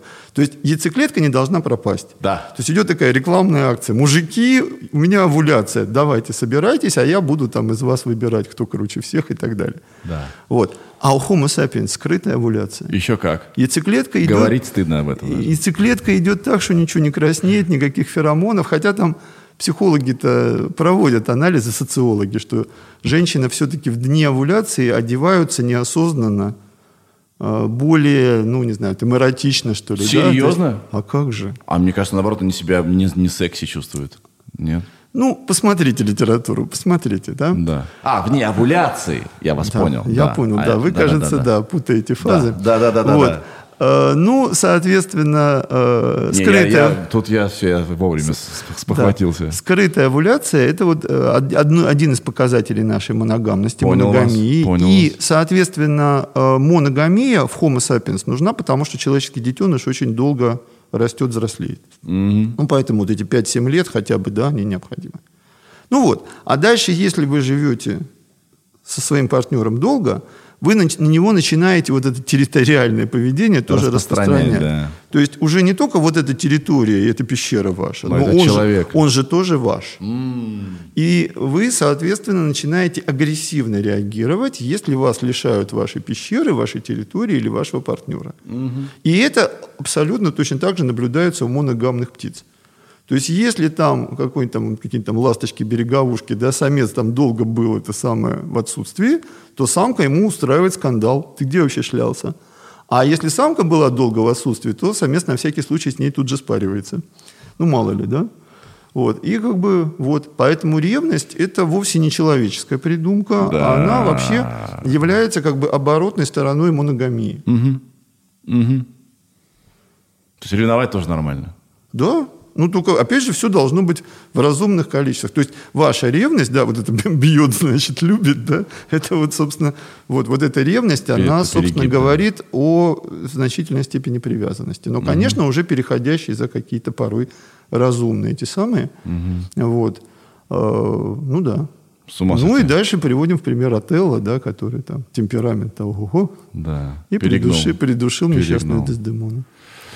То Кстати, мы- слышали про э, как бы вариант э, сюжета Отелла, что на самом деле э, как бы представьте себе, что Яга на самом деле не просто там какой-нибудь этот самый э, сплетник, да, а агент Османской империи, которого задача была вывести из строя ведущего полководства венецианского. Да. И он, соответственно, все это затеял для того, чтобы... Вполне и логично. тогда весь сюжет, собственно, Да. приобретает осмысленность. Да. Вот там, где какой подтекст, а политик. А, Я тут э, слушал по- подкаст какой-то слушал, он был про секс, да, и так далее. И там была очень точная мысль высказанная, что мы, что секс и вообще, вообще большинство нашего, много, много чего в нашем поведении, это очень первобытная вещь, да. У нас очень много первобытных нужд, первобытных каких-то Ну, это механизмов. вот и есть биологические Да, потребности. Биологические потребности. И при этом у нас есть сознание. И вся наша жизнь найти баланс между вот нашим первобытным и нашим как бы духовным, назовем это так, да? Так и есть. Вот наше сознание – это наше правительство. Куда не копнешь. А наши Да. потребности – это вот эти самые регионы, да, у каждого из которых свое. Потому что Камчатка говорит, мне нужны деньги вот на это. Да. Да. а там какой-нибудь Норильск говорит, а мне нужны деньги вот на это. А вы им говорите, держитесь. А Калининград говорит, а мне... да, да. И они же, они же еще конкурируют друг с другом. А ваша задача дать деньги, ну то есть допустить на поведенческий уровень только одну самую актуальную программу. Или вообще никакую не допустить, сказать, а у нас сейчас вообще медитация, перерыв. Все свободны, пока сами разбирайтесь, сами-сами. Да.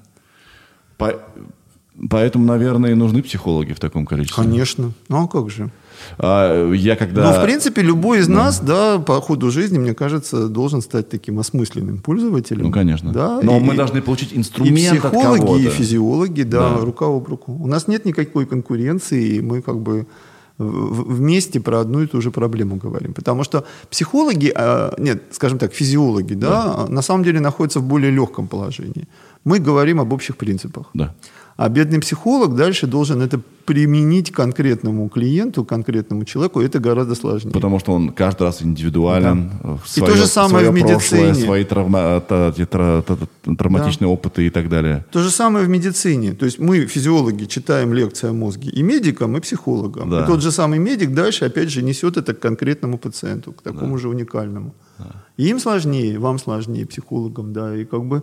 А мы, физиологи, где-то там вот, в империях. Вот. Но Я- это тоже нужно, потому что вот мне приходилось же выступать перед всяческими аудиториями, в том числе медицинскими, насколько э, слушают активно и серьезно да, новые научные данные о какой-нибудь там проблеме, о том же аутизме и, там, или эпи- эпилепсии медики, потому что их текучка тоже ведь заедает. Да? Он там кончил институт 20 лет назад, и с тех пор уже столько всего изменилось. Да. И психологи ужасно рады услышать, что вот эта теория, да, она имеет физиологическую основу. Потому что каждый раз, С этим когда ты- проще жить. сочиняешь какой-то метод, у тебя остается внутри там червячок, типа, а не фигню ли я придумал? А тут, оказывается, не фигня. Вон там миндалина, вот да вообще такой. проще жить, когда ты понимаешь, что это не с тобой что-то не так, а это все нормально наоборот. То есть, то есть, понимаете, я сейчас вас слушаю, я довольно ревнивый, да? Я довольно ревнивый. И э, настолько это деструктивное чувство.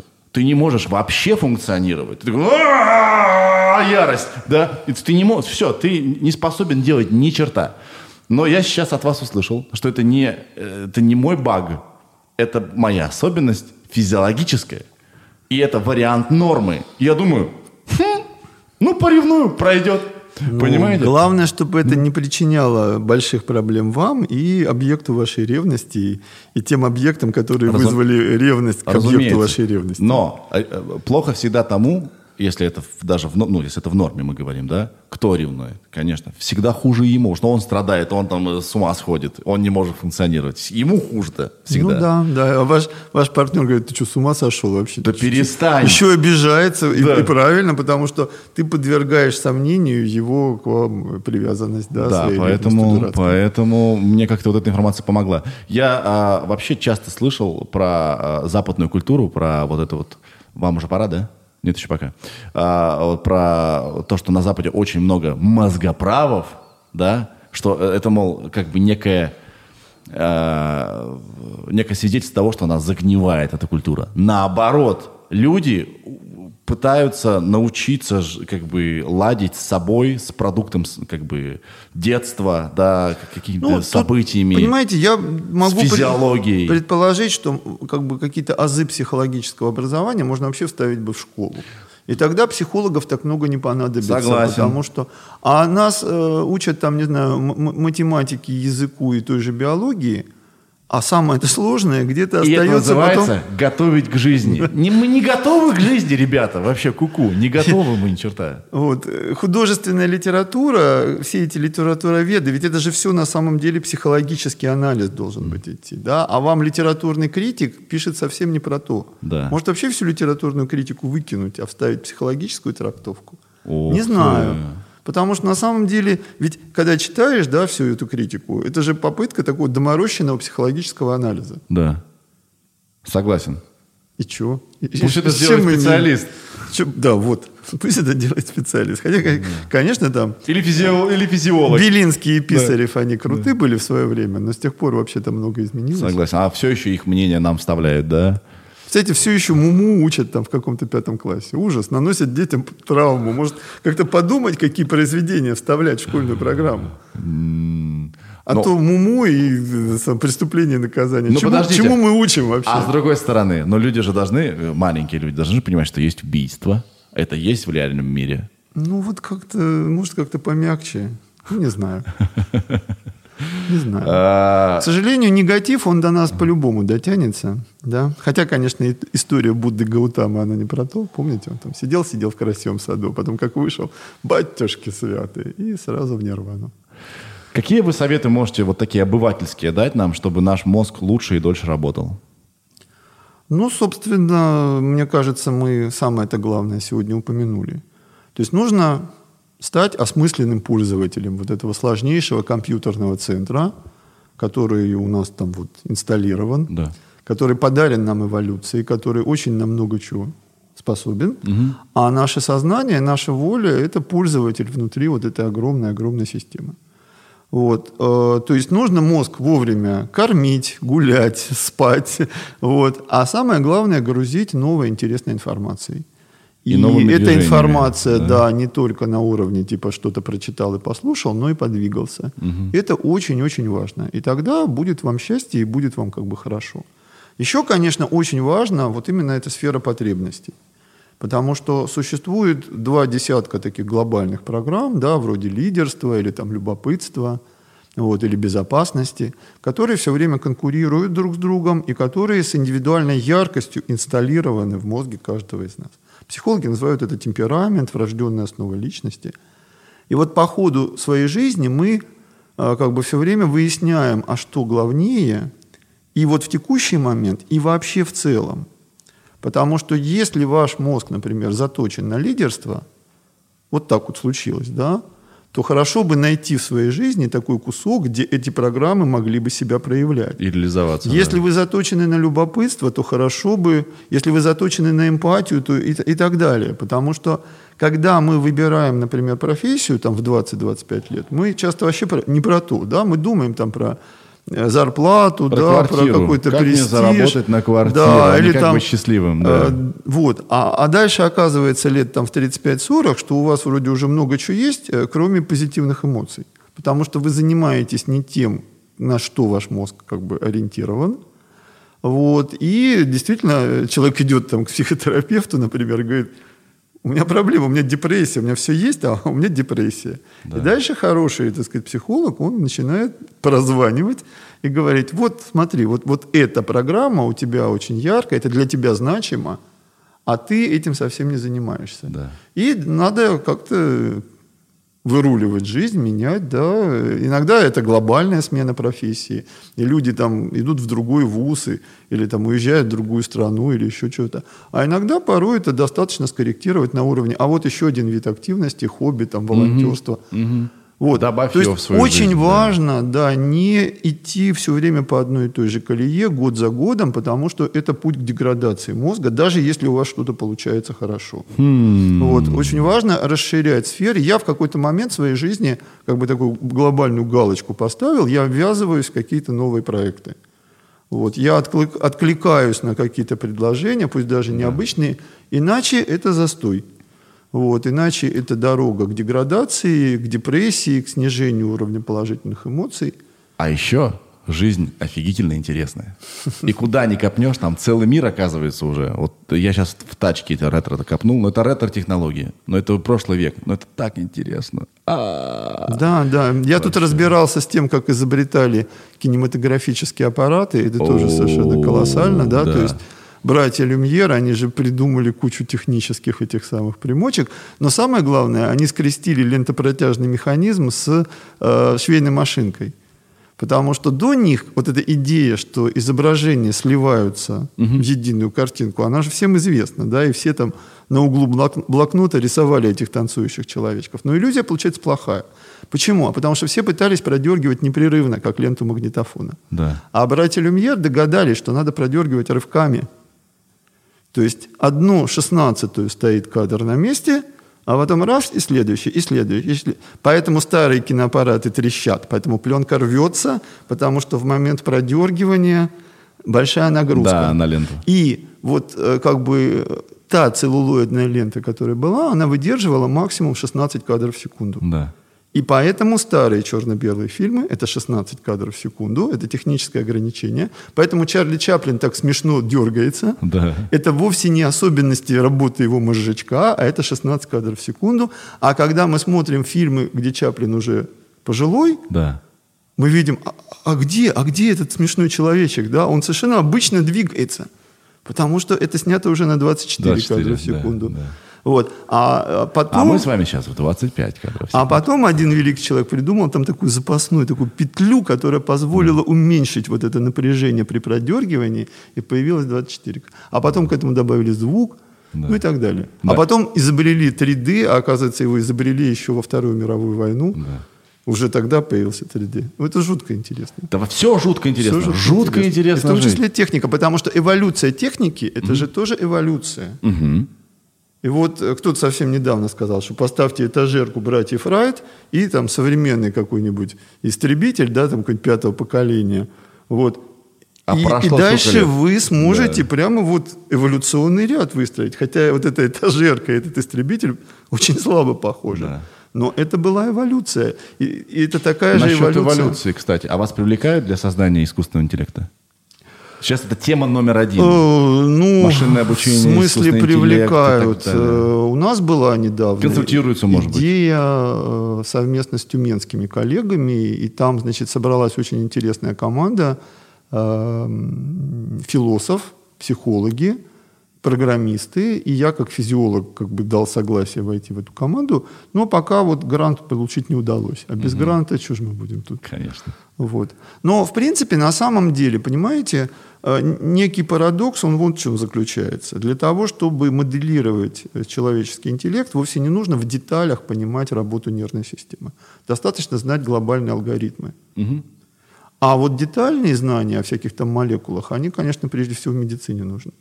А вовсе не в моделировании интеллекта. Потому что на самом деле достаточно общих принципов, и неважно, на каком железе вы это все сымитировали. А вот когда речь идет о какой-нибудь болезни Альцгеймера, да, или еще что-нибудь, вот тут уже нужно знать все досконально. А болезнь Альцгеймера сейчас супер проблема. Потому что в 90 лет у каждого второго симптома.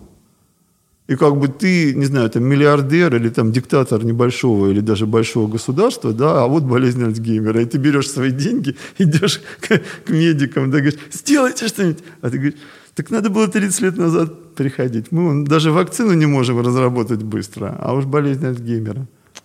Там, там, там страшный механизм, который заключается именно во внутриклеточном накоплении. Угу. А все наши методы, они в основном на межклеточный уровень. Угу. Вот все современные лекарства, все, это все межклеточное взаимодействие. А когда что-то внутри клетки, это... Там, знаете, в чем проблема? Проблема в том, что те реакции, которые происходят внутри клетки, они дико универсальные. И они примерно одинаковые в мозге, и, там, не знаю, в печенке, селезенке. А, Поэтому и мы не если можем воздействовать вы влияете, только на мозг. Да, и мы вы влияете, влияем. Да, и вы получаете такую, а, такие я, побочные я. эффекты, что как бы и, и что, это разве лекарство? Да. О, какая беда, вот какая беда, засада. Беда. Поэтому сейчас даже, если заметили, перестали говорить о том, что человек должен жить там 150 лет, 200 лет. Сейчас в основном говорят 100-120 лет, но активно. У нас, вот меньше у нас тут в гостях был человек, Который все-таки продолжает мечтать. который объединил лучших специалистов по всему миру и занимается э, бессмертием. Ну, дай бог, конечно, это я его спрашивал про. Альцгеймера, и Да. он тоже говорил, что, возможно, это можно победить. Мы тоже надеемся. Но пока, вот, понимаете, уже же 30 лет с этим возятся. Да. Всерьез. И что-то вот... То есть сам механизм оказался очень... Потому что там при Альцгеймере есть накопление межклеточное и внутриклеточное белков разных. Да? Внутри клетки тау белки, а между клетками бета-амилоиды. И вот с бета-амилоидами еще как-то можно справиться. А вот с тау белками просто такая засада. Даже непонятно, как, как их атаковать, от- откуда Да, это- потому что если вы начнете что-то делать с внутриклеточным обменом, вы огребаете побочные эффекты. По Ведь всему вы организму, можете да. создать культуру нервных клеток в чашке Петри, смоделировать на них болезнь Альцгеймера и вылечить. И нормально, да, и продать свою молекулу какой-нибудь там фирме Сантос да, за, за адские деньги. Но дальше, когда это пойдет уже на уровень целого, даже не человека, а животного экспериментального, вы получаете побочные эффекты, которые превращают ваш лечебный эффект в тру- в труху. А нельзя мозг достать, полечить его, и потом... Да, туда- я бы, как это там, Америку закрыл, почистил, а потом открыл вторично. Спасибо вам большое, что пришли. Э, Мне крайне стыдно за свои глупые вопросы вам. Ну что вы, все было Да. очень интересно. Я Карбюратор. Я- помню. Спасибо вам большое. Э, Спасибо, Сергей, вам всяческих удач. Это была полезная для меня беседа. Надеюсь, для всех остальных тоже. Счастливо. До свидания. Yeah.